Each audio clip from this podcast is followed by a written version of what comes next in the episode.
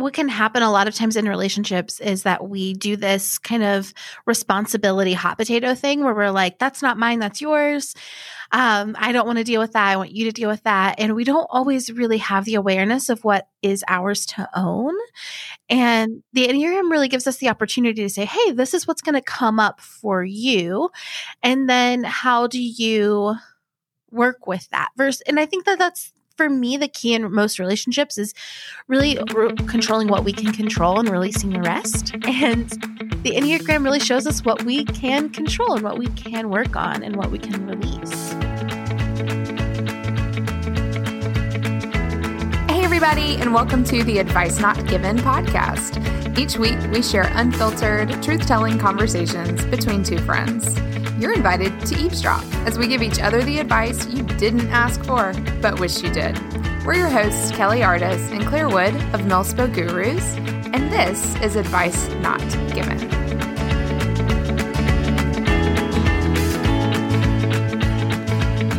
Hi, everybody. Welcome back to episode 28 of the Advice Not Given podcast. Today, we are talking all about the Enneagram, and you may be thinking, especially if you are an OG listener, but haven't you already talked about the Enneagram?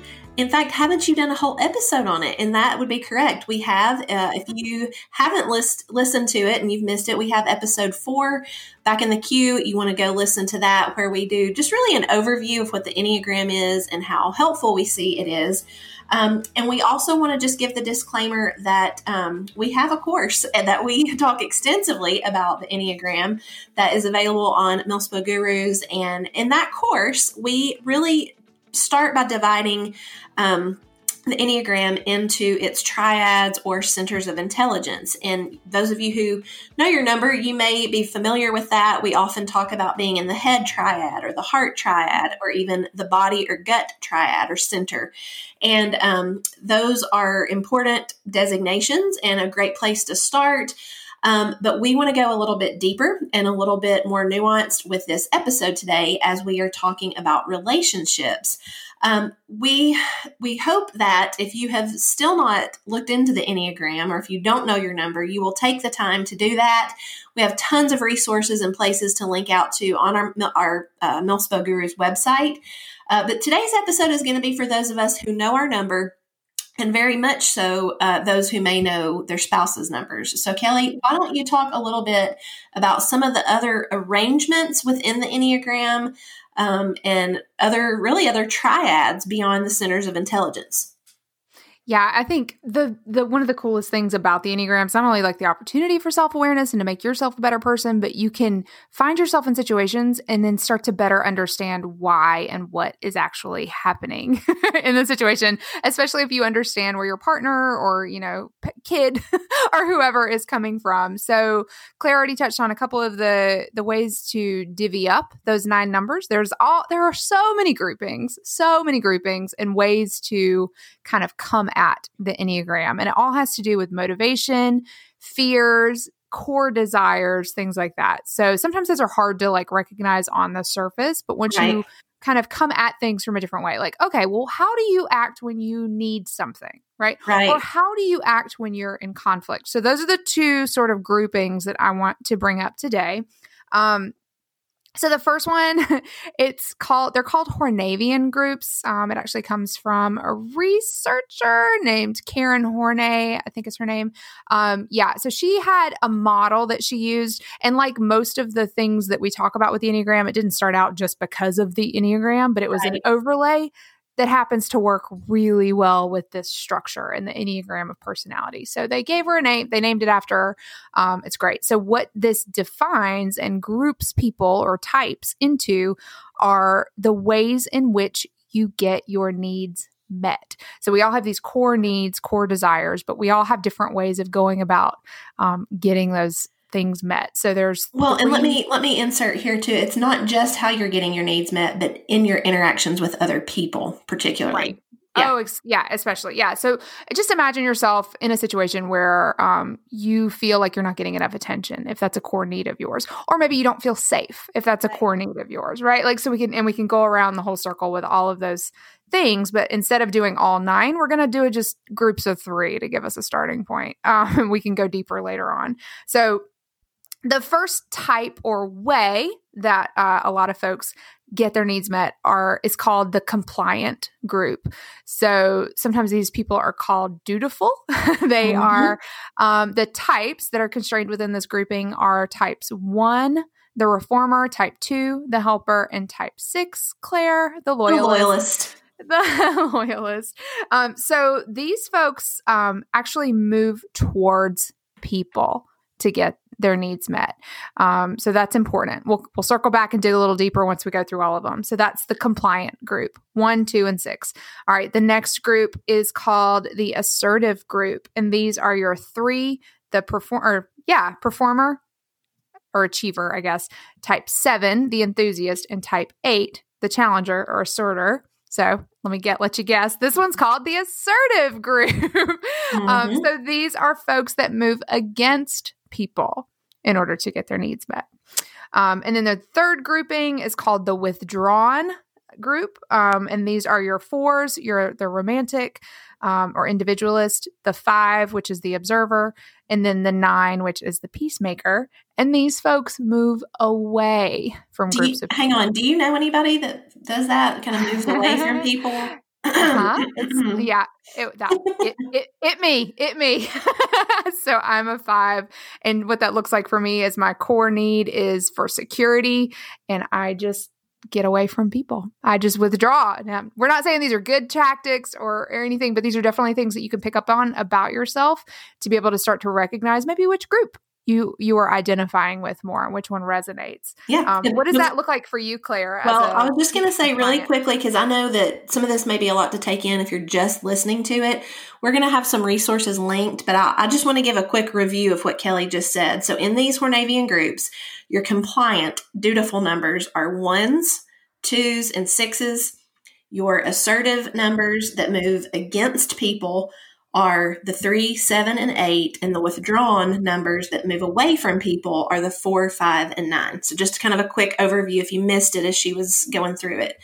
Um, mm-hmm. I can answer your question what that looks like for me. Um, I can tell you that Ryan and I are both in the compliant group. And when we are faced with something uh, difficult or something that doesn't seem to be going our way, we gripe about it maybe we argue for a minute and kind of fuss but then at the end of the day we do quickly come together in compliance and say like well okay i guess this is what it is. We might as well get on with it. Um, so i think that's interesting looking at our relationship through that lens yeah and, and how, to break that down just a little bit further so you're type one which is ryan is a has a core need for autonomy, right? And then moving towards people by following the rules in hopes of earning the autonomy. And then your type six um, is moving towards people by being loyal to others in hopes of earning your core need of security. So right. those are just a little like deeper dives into what that actually looks like for the two of them. Yeah, and what's interesting is we had an example of this recently with something that had to do with our orders, and we thought they were getting changed for like a, about five days. And at the end of it all, I kept saying to Ryan, like, well, please make sure that you have cleared the air with the personnel person because I don't want you going forward. A, I didn't want it to tarnish tarnish his relationship, but I ultimately wanted to make sure that we were quote moving toward people. We wanted i wanted to save that relationship even though it's somebody who doesn't know us personally that was still of high value for both of us. Right. Yeah. so what that looks like for me in my relationship. So I'm a type five, which is in the withdrawing um, group. And then my husband is a type eight, which is in the assertive group. now, we typically get a lot done in this way because it's very like, we okay, both bring strength. Handle it. Yeah, yeah, like I can retreat into my mind and try to like think it through, right? Or I just, I don't necessarily trust people in that kind of way. So I just withdraw away from them because the only thing I feel like I feel safe in is in my mind. Whereas he is like, no, let's just go handle this. Like mm-hmm. it's just a movement. Like that's where he feels safest and most confident is moving mm-hmm. towards. Mm-hmm. Well, against, I guess technically in this in this case, but I am doing the total opposite thing. Um, so again, it complements a lot until we're at odds with how to handle a situation, which then becomes complicated. But, but, is this a good example of a time where you would put into practice the advice of our friend and wise guru Chris Heuertz? Mm, Yeah, it, it totally is. And this is something that's brand new to me, and it'll make uh, maybe a little more sense in our next segment. But um, sometimes you need, there's a, there are two of you, right, in a relationship. You each have a, a Hornevian style or a way that you get your need met. You typically have a dominant style. Maybe you have a secondary sort of style that you could maybe tap into, be that through like another connection to another number or whatnot. But you do always have a third style that's not present in your relationship, right? Mm-hmm. That you both probably desperately need to pull in to help you mediate. so in this example with Andrew as an eight assertive and you as a five withdrawn, you guys might try to look for um, congruency by adding in some characteristics right. of those compliant numbers. Yeah, absolutely. Because we can both kind of meet there. Sometimes mm-hmm. it's not so big. That's a big leap to go from withdrawn to assertive, right? right. There's no middle. so uh, I think it is helpful to recognize. I think more than anything, like recognizing, and I give the story a lot about the hurricane. We had a hurricane mm-hmm. come at us one year. Um, and this was never more clear to me than during this time of stress. But like I, being in the withdrawn stance or, you know, grouping, my way of dealing with this was just get away to leave, mm-hmm. to literally remove myself from the situation. But my husband, who's in the assertive stance, was like, no, we're hitting this face on. Like, we're going to yeah. handle this. We're going to do this. We're not leaving. I am going to stay here. I'm going to protect my home and na, na, na. And like, it stressed him out to think that I wanted to leave because he couldn't protect me and the kids if we weren't with him. And, you know, whereas I was coming at it from a totally different perspective and like losing my mind. So being able to step back and say, oh, okay, I get it. We're both kind of defaulting to this way of being mm-hmm. and like having understanding that the other person is not going to come at this situation the same way I do, like then gave us room to talk about it mm-hmm. and kind of like a neutral language to talk about it too. Cause it wasn't like very, you know, you just, you're being bullheaded or not just right. say those words, but you know, when it doesn't just have to be kind of like, you know, like aggressive in that way, but it can be very, oh, I respect the fact that you're feeling a desire to leave. Right. Mm-hmm. Um, how do we move through this? Maybe it's releasing a little bit of the control and saying, okay, I'm going to trust that our home is steady and that, you know, we will be okay and that this, you know, whatever. So, yeah, I think it's great to recognize and appreciate. Yeah. Well, so that's the the Hornevian groups where we're really looking at how people are interacting with others in order to meet their own needs, but we want to take a look again even at a, a third and different type of grouping of these triads, and that's the harmonic groups. And those are really the way each type learns to deal or cope with conflict and difficulty. Um, where the, the previous one is how we're interacting with others to have our needs met. This is like, oh shoot, here's something hard, here's here's something difficult. How am I grouping? So um, I'll give a quick run through of the the groups and the the headings and which numbers go in there, and then Kelly, you can kind of expound upon that. The first one is going to be the positive outlook group. Um, and so when they are faced with disappointment or conflict, they um, try to look for ways to be positive. And that's going to be your seven, which is your enthusiast, your nine, your peacemaker, and your two, your helper. So those are all people when met with conflict, they are looking for a positive reaction. Um, we each of those has specific things to their own type, but just in general, they fall into that group. The next group is the competency group, and these are people who put all their emphasis on being competent and managing their feelings and relating to rules and systems, but all in a competency minded way. And that's going to be again your one, your reformer, your three, your achiever, and your five, your observer. So those are the competency people. And I'm sure Kelly will have something to, mm-hmm. to say to that in just a minute. And then the final grouping in the harmonic groups are your reactive people, your reactive types. And that is going to be your four, the individualist, your six, me, the loyalist, and number eight, the challenger. And so they are going to have very strong reactions or need reactions from others when they are faced with conflict or disappointment. Yeah. So I was listening uh, to Chris Heuertz the other day on a podcast, and I, this just struck me in a way that never really landed before. And I just am desperate to share with you guys. So, conflict is ever present. I mean, it's the world we live in. We're human beings. We're always going to have conflict with people. And a huge, we even talked about it the other day, Claire, on the marriage episode. Like, that's especially for me, I mean, for everyone, but you got to know how to resolve your conflicts. You got to know right. how to move through conflict. You're going to conflict with other people. Just mm-hmm. is what it is. Mm-hmm. So, this is a huge thing to know and understand. So, here we're talking about, you know, knowing your number, knowing your type, knowing how you deal with conflict, but then also how your partner deals with conflict. The cool thing that I was hearing from what Chris was talking about was they've decided in their relationship. So he gave this example of he's an eight, he's the challenger, which puts him in the reactive um, grouping. And then his spouse is a two, and she's in the positive outlook grouping. So he uses this random scenario of being in a car and driving um, down the street, and somebody cut him off or something. Um, so eh, being married to an eight, I know this very well. They're very, they're not. I wouldn't say road ragey. I mean, it can definitely be road ragey. I, I complain about Andrew being road ragey, um, and it's funny because it's not it's just surface. It's just like reaction. It's like, right. why would you cut me off? Right. Um, and then he can be, be, done with that. And he's released that anger and it's gone and it's dissipated and he can move on with his day. Um, whereas I it takes me a lot to get that worked up to where I'm right. actually yelling. And if I do, it like ruins my month. Right. so mm-hmm. um, for him, so Chris, he's using this example. The guy cut him off. He yells at him. I'm sure it was so sweet, even though he yelled, but mm-hmm. he yells and his his wife is sitting next to him and she's like, Oh, I'm sure he didn't mean to, honey. I maybe he was just distracted positive outlook. Okay. That was her way of dealing with conflict and trying to de escalate what she was perceiving to be a situation that needed um, some resolution. Well, then they get into like conflict about it because he's like, no, but he this. And she's like, well, what about, you know, they're, they're still kind of like anchored down into their points, right? Into their way that they think this conflict needs to be resolved. The thing that blew my mind is he was like, what we needed in that moment was this third group this third grouping, yeah. the competency grouping, and to be able to find a point where we both recognize, okay, I'm doing my reactive thing, she's doing her positive outlook thing. We got to find some way to meet in the middle.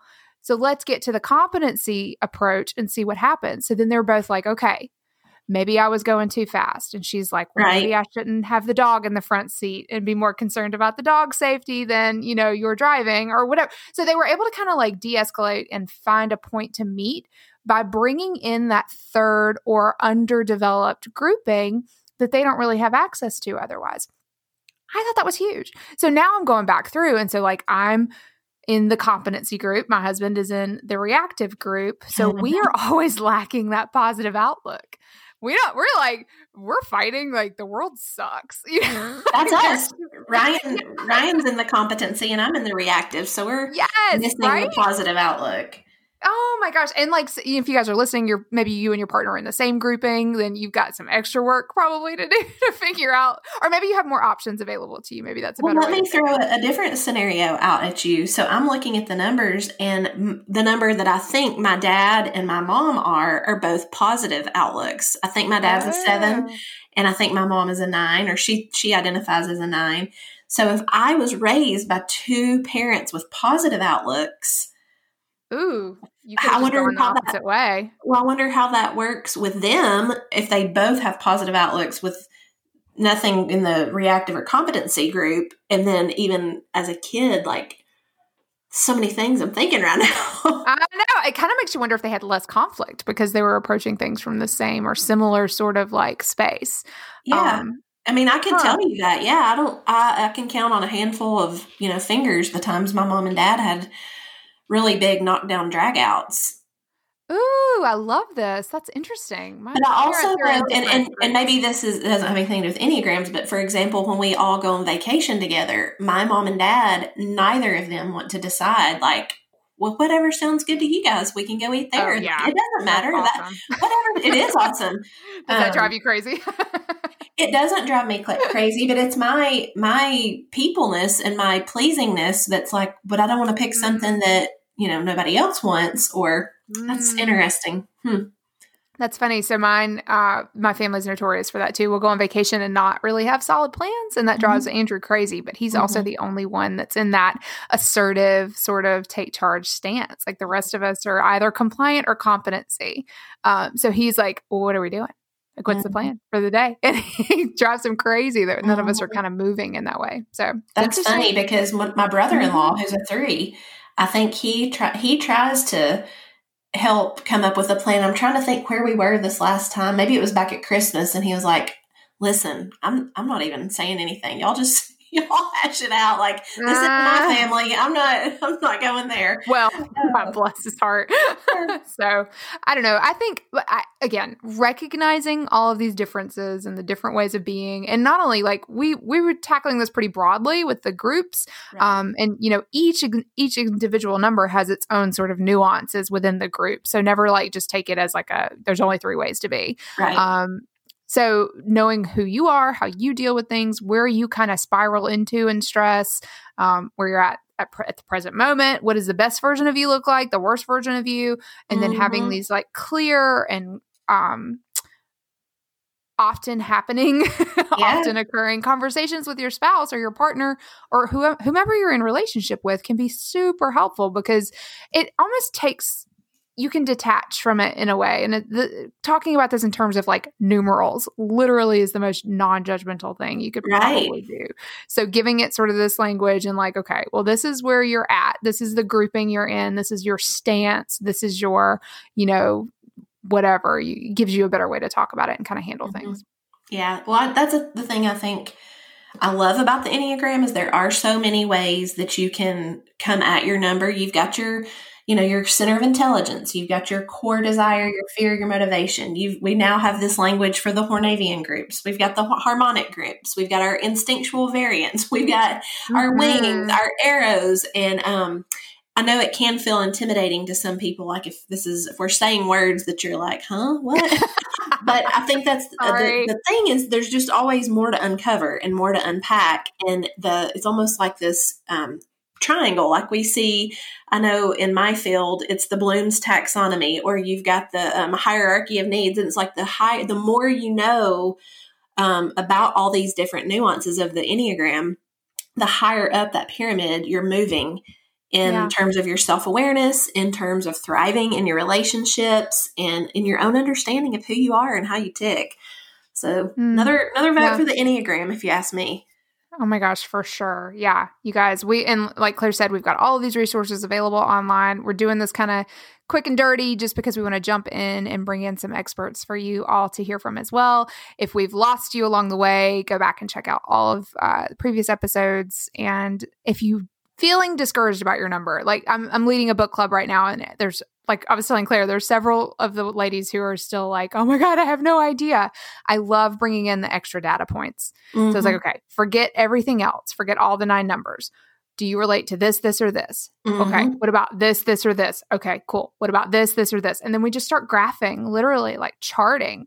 What are what's resonating? What can we cross out? Like what does not fit? Because again, you're going to look at these and you're going to think one of them strongly does not resonate because it is not only underdeveloped, but sometimes even like completely neglected right. so if you do not feel like you approach things with competency, it's like the first and foremost, you could probably scratch off three whole numbers, Mhm. right? and that's and so you'll you'll be able to process elimination down to like at least four probably numbers. Um, Mhm. and that's a huge start on your way of trying to figure out which one you want to land on. So Yeah. And again, we'll have all of this in the notes, but I just want to make another plug. I had a friend and neighbor, hey Jessica, she messaged me last week and was like, Hey, I am into this, wanting to get into the Enneagram.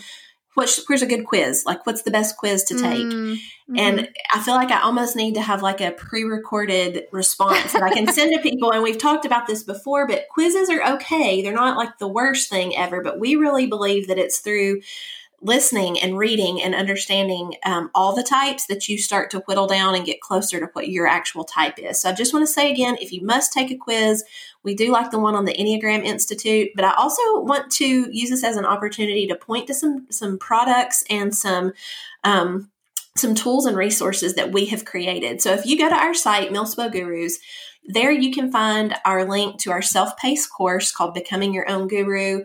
It's a wonderful walk through the types, the struggles, the numbers. Um, we also, if you don't want to go through a course, we have a download that has all of the PDFs from that. It's a workbook, all the PDFs from the course. If you just want some really pretty graphics and something to read over, Kelly, I believe we still have our free Enneagram snapshots that you can download, and it's almost set up like a little, I don't know, seven or eight, nine page um, yearbook. It's beautiful that we put together a year or so ago and that's a great place to to look. We have a reading list that we can link in these mm-hmm. notes of all the books we love depending on kind of like your level of uh, interest or like kind of how deep you want to dive in to it. And um, am i forgetting anything else besides our episode four episode four for sure and we did a few talks too on our facebook page we were yes. doing some live interviews at one point um, on facebook live so check out our facebook page uh, for those videos too so stay tuned on this episode where we have an interview with an, ex- an expert, uh, our actual advice segment.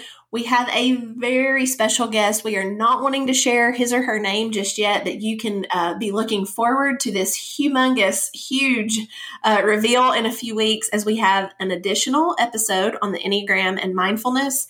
And Kelly, can you explain to our listeners what they have to look forward to this summer and also the ask you want to make of our listeners?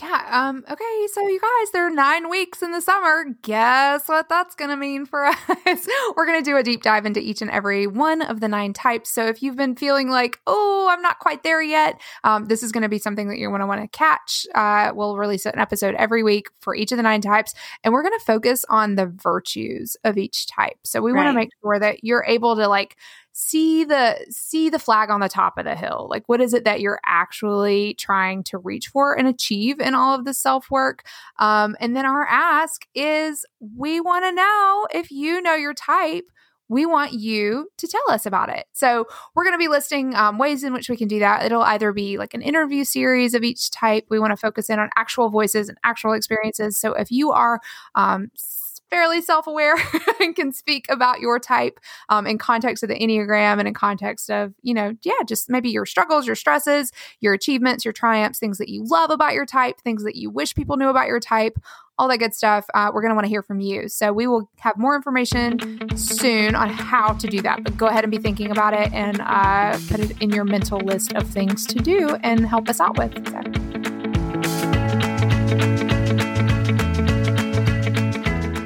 Hey guys, just a quick break to talk about an initiative that Claire and I have launched for this year.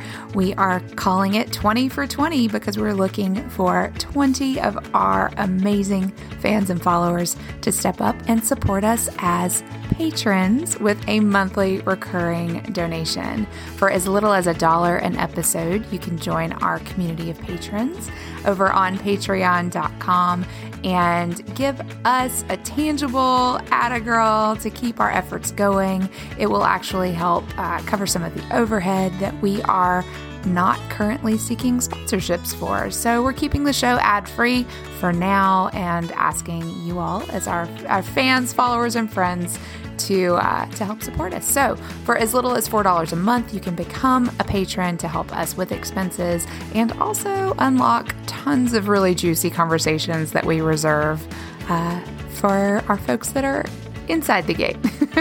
so be sure to check that out at patreon.com slash milspogurus.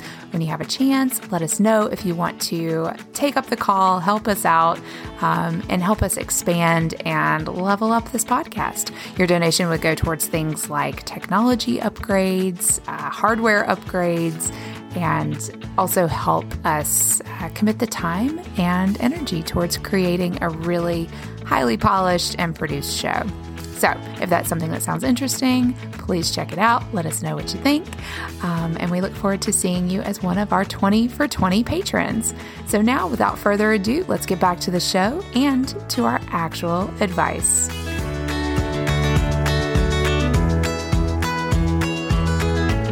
Hi, everybody, and welcome to this segment of Actual Advice. Today, I have the privilege of interviewing Sarah Jane Case. You may know her from Enneagram and Coffee, a wildly popular Instagram account uh, that showcases all facets of the Enneagram in a very creative way. Um, she also has a book coming out in a few months that we'll we will be uh, talking a little bit more about as our interview goes on. Uh, but Sarah Jane, we are just so excited to have you on the podcast and so excited to talk all things Enneagram. So thank you for being here. Yeah, thank you so much for having me. I'm excited. Yes, yes, yes. So, in the conversation that Kelly and I have previously recorded that our listeners are hearing just before my interview with you, we were talking a little bit um, about a more focused way of kind of looking at your type. And then um, beyond like the centers of intelligence, we were talking about like Hornevian and harmonic groups and how kind of knowing that organization of your number um, can help you interact with other people um, in order to have your needs met. And it can help you cope with conflict and difficulty. So that's kind of where we were. And I want to head into kind of talking with you about how you think and how you have seen the Enneagram positively impact relationships. Yeah. I mean, I think that what can happen a lot of times in relationships is that we do this kind of responsibility hot potato thing where we're like, that's not mine, that's yours. Um, I don't want to deal with that. I want you to deal with that. And we don't always really have the awareness of what is ours to own. Right. And the Enneagram really gives us the opportunity to say, hey, this is what's going to come up for you. And then how do you work with that verse and i think that that's for me, the key in most relationships is really re- controlling what we can control and releasing the rest. And right. the Enneagram really shows us what we can control and what we can work on and what we can release. I love it. I love it. Well, some something that Kelly and I continue to repeat in all of our episodes and in all of our own work with the Enneagram is that we believe it is such a key to unlocking self-awareness. But I love what you have in your bio. You use the term self-compassion. So can you speak to that just a little bit? Yeah. I mean, I think so. In, you know, what we kind of just touched on was self responsibility. And I think that this like healthy relationship to growth needs both things, right? We need self responsibility where we take ownership of what we bring to the table, but we also like cannot do that in a healthy way if we don't have a deep well of self compassion available to us. If we don't operate first from a place of I'm doing the best I can with what I've been given and it's okay to not be perfect at this and I'm going to mess up and that's normal and fine and I'm still worthy of so much good and so much love. Right. I love that.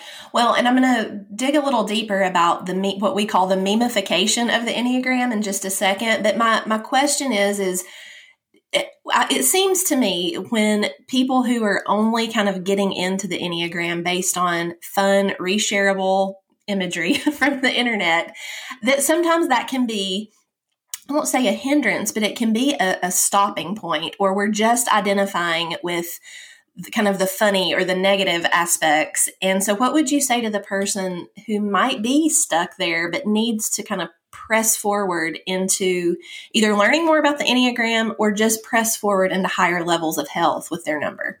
Yeah, I mean, I think that we get stuck in the memification side of things because we don't know what else is available, right? We don't know that there's more to it. I and I think that or you know maybe we just aren't quite ready to go there yet. Right. and and so I, I have two two responses. If you're if you're not aware of what's available to you i think the work here is to recognize that first and foremost your enneagram type is the story that you tell yourself. It's the story you tell yourself about who you have to be in order to be okay loved successful worthy all of the things that you think we need. You've developed these patterns of behavior that you think will earn that. And so this, the first step is to recognize that like actually you're worthy of all good things well before your personality type developed, right. well outside of your personality type. And so the work really is in releasing these patterns that you've developed and allowing yourself to just accept the fact that things are going to be okay without having mm. to earn that. Right which i mean that's like the one of the chief problems of life right? To be in that place where you not only believe it but then live it. Yeah. And i think if you're you know in your in the boat of like i'm looking at this i don't really want to dive into it i like staying on the shallow end of things right now mm-hmm. i have two responses to that. The first one is that's fine. Like it's totally okay for you to take your time with the journey because your journey is not my responsibility. Like it is not my job to dictate your journey. And so if you're not ready, then that's your choice. If you are choosing not to go on this journey because out of fear, out of self limitation, out of wanting to stay small, then mm-hmm. I can challenge you and encourage you that you are going to be safe, that there's goodness on the other end of this, and that you can participate in the process and find yourself some people who who feel safe to surround yourself with to go on this journey with. You don't have to do it alone. Yeah, I like that. I like that. Well, Kelly and I had had just a, a, I guess, an epiphany several months ago in our own, you know, content creating for our own Instagram account. And to us, it felt like almost impossible to try to just synthesize and and take just these tiny little retweetable or shareable tidbits from the types and continuously create content for that. And and yes, it's like a, a demanding thing to do, but also we almost felt like we were cheating on the Enneagram, like we were just not giving it its due to break it down into such small pieces. And I know, like, your extremely popular Instagram account, that is the kind of content you are, you know, creating constantly. So, can you talk to us about, like, does that feel tiresome to you sometimes? I know you bring in some illustrators and graphic people to help, you know, here and there with different series. But what does that look like for you? And do you ever feel that tension of the, the feeling like you're kind of parsing it down to just something so small when it's super complex? Well, I mean, I think that the owning the role that I'm playing in in the Instagram side of things, like in the Enneagram right. community, is really just saying, like, okay, I'm a gateway to deeper work. So if you can get introduced to this, or if you can use this as a tool for you to share yourself with other people, right. I don't actually see the harm in that. No, um, we don't either. That's yeah. awesome. And so I think that there's, I think that there's a dogma around the Enneagram that I'm particularly uh, uncomfortable with and not necessarily I don't agree like that there's a right way to Enneagram. Right. But I also think that you, you know, everyone's in charge of their own journey. So if someone wants to stay in the shallow end for a, lo- a little bit longer, it's their choice and that's their journey. If someone wants to dive full, like go deep and and learn about stances and learn about subtypes and learn about, you know, how your lines work, then that's amazing. And I I think those tools will deeply enrich your life and um and that those things sometimes take a little bit more time a little bit more energy and take a lot more engagement in terms of like how do you process your own trauma and your experiences right. and it can be a little bit trickier. Um but, but for me i do find it really limiting to create content in these tiny boxes. Right. And i think that um when i started I was like, this is fun. Like, I'm going to do this. And then over time, as, as people started paying attention to it, I realized like, okay, well, I have, I have like significantly shifted the way that I create content for the most part mm-hmm. in order to allow for more like, because what I found was that people would get to my post and they would say, well, if I don't relate to this one sentence that she wrote about six on this one topic, then I must not be a six. Right. And, you know, you can't have that individual conversation with every person, but it's like, no, you're the authority on being a six. Like, if you're a six, you're the authority on that. So you right. tell me what a six does. I don't tell you what a six does. Right. And, um, and so really doing the work of trying to create other content, IGTV videos, doing speaking engagements, writing the book, um, having the podcast where I can add like much more context and depth for the people who want to go deeper for sure. Right. That's a great answer. And I have to admit, so I am a six with a five wing, and Kelly is a five. So maybe that's why we were a little protective or judgy of feel. I mean, I think or we were coming at it nothing. Yeah, but we were just thinking like, well, gosh, you can't determine your type based on how you might order at a Mexican restaurant or right. what you might do at the beach or right. so I think that's where we came from it. But I love your idea that it is a very individual journey and there is no right or wrong or no one way to go on that journey um, and yeah like you said you you are a gateway for so many and i do think it is such a, an easy way to reshare things and say hey to my own followers if you want to know what it's like to be me this is it like here's this cute mm-hmm. little beautifully illustrated succinctly written tile that gives you some insight. And so there is like a safety there, I think. And it's like a approachable way to put ourselves out there. That's very good. Well, you mentioned your book, and I do want to share um, Sarah Jane's book, The Honest Enneagram, is available on April 14th, but it's available now for pre order. Can you tell us a little bit about, or anything you want to tell us about your book? Yeah, so I I wrote the book from a place of self compassion, really like wanting the enneagram to be um, writ- described in such a way where there's no shaming. There's it's all from the perspective of like you're doing the best that you can. And i um, that you didn't choose to do these things that you just kind right. of are compulsively doing these things and they're not serving you. So how can we bring awareness to it? How can we work with it from without there being shame or guilt or um, you know harm done to you in the process? I think a lot of times people find the enneagram and they kind of go into like a deep well of like self-doubt self-hatred and i really wanted it to be a safe space to land on the other side of that, um, I wanted it to be actionable. You know, I know that this the Enneagram can be kind of um, it's kind of this idea that we have to really hold the story. It's, it can be a little bit esoteric, you know, right. and I wanted people to leave with, with some tools in their toolkit. So how, yes, okay, I learned this about myself. What are some like tangible things I can do um, or try or put into my put into my back pocket to hold on to for a later date. So um, it's it's coming from that holding both of those things. So I walk people through the honest method, which is what I do if I'm doing a speaking engagement. I kind of walk people through each step of the honest method, and and I, I do the same thing in the book. That's awesome. And I, I know not asking you to give away all the goods from the book, but just what's a summary of the honest method? Yeah, so it's all about you first honor your strengths, and then you open your eyes to your blind spots, and you note your motivators.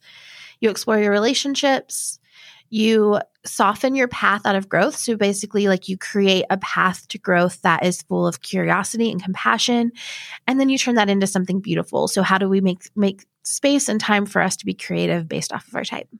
Oh my goodness, I love it. I love the acronym. Um, that's so great, and I just love you can hear it in your voice. Like you're there's just such a kindness in the way that you speak and the way that you are sharing this message. So I personally can't wait to get a copy of that. I fell in love with one of your series back in the fall. I think it was the Brave Enough series. Mm. And um, I think a lot of our listeners, especially in our military culture, we find ourselves limited. We are constantly relocating. We are constantly having like identity struggles because every time you move, you're kind of reinventing yourself. And so, what would you say to the maybe the military spouse listener who is feeling like, okay, maybe I know my number or I just, I'm not sure really like where this is going or like how I can really like make this a useful tool for me and my own self compassion and my own self awareness. What would be like one little takeaway you would give?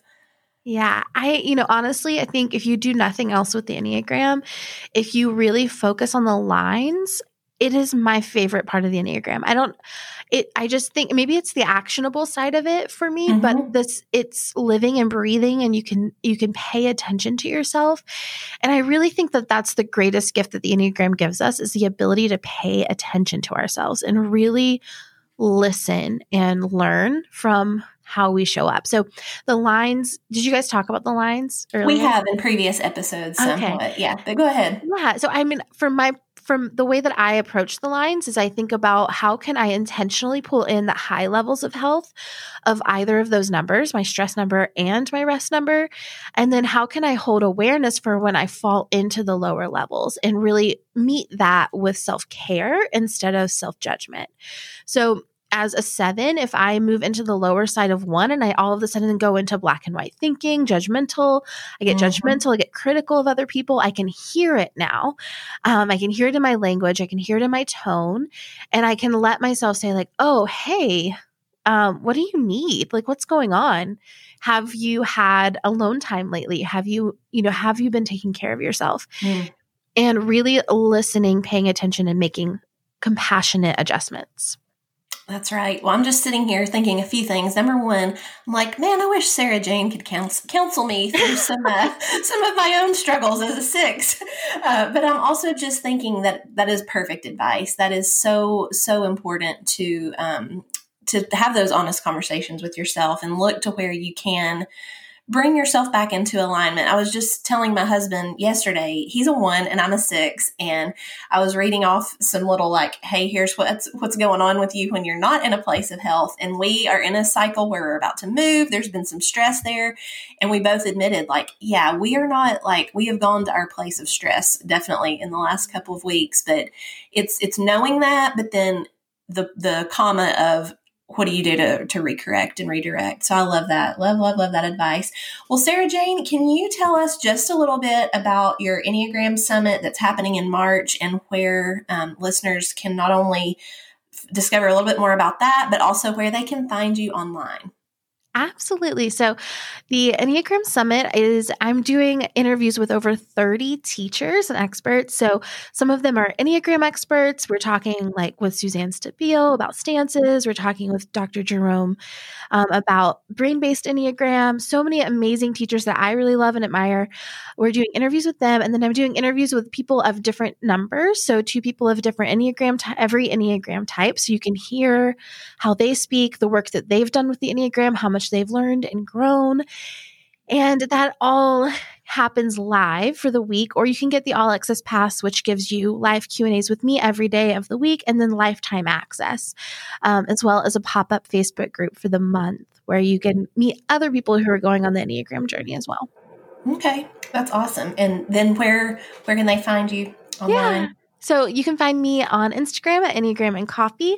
Um, I have a podcast, Enneagram and Coffee, and then our website is enneagramandcoffee.com. Awesome, awesome, awesome. All right. Well, that concludes our interview. Sarah Jane, thank you so much for joining us. We can't wait to share this with all of our audience. Yeah, thank you so much for having me. Thanks for joining us this week on Advice Not Given. For resources and links to all the things mentioned in today's episode, head over to our website at milspogurus.com. That's M I L S P O G U R U S. If you enjoyed this episode, please help others find us by adding your thoughts to an iTunes review and subscribing so you never miss a show. If you're interested in being a next level supporter of our endeavors, check out our Patreon page. You can pledge as little as a dollar per episode to help us out with expenses. Think of it as eavesdropping on our coffee date, but then sending over a latte. It's a thing. Also, be sure to find us on Instagram and Facebook at Milspo Gurus, where we keep the conversation going and where you can share your advice not given.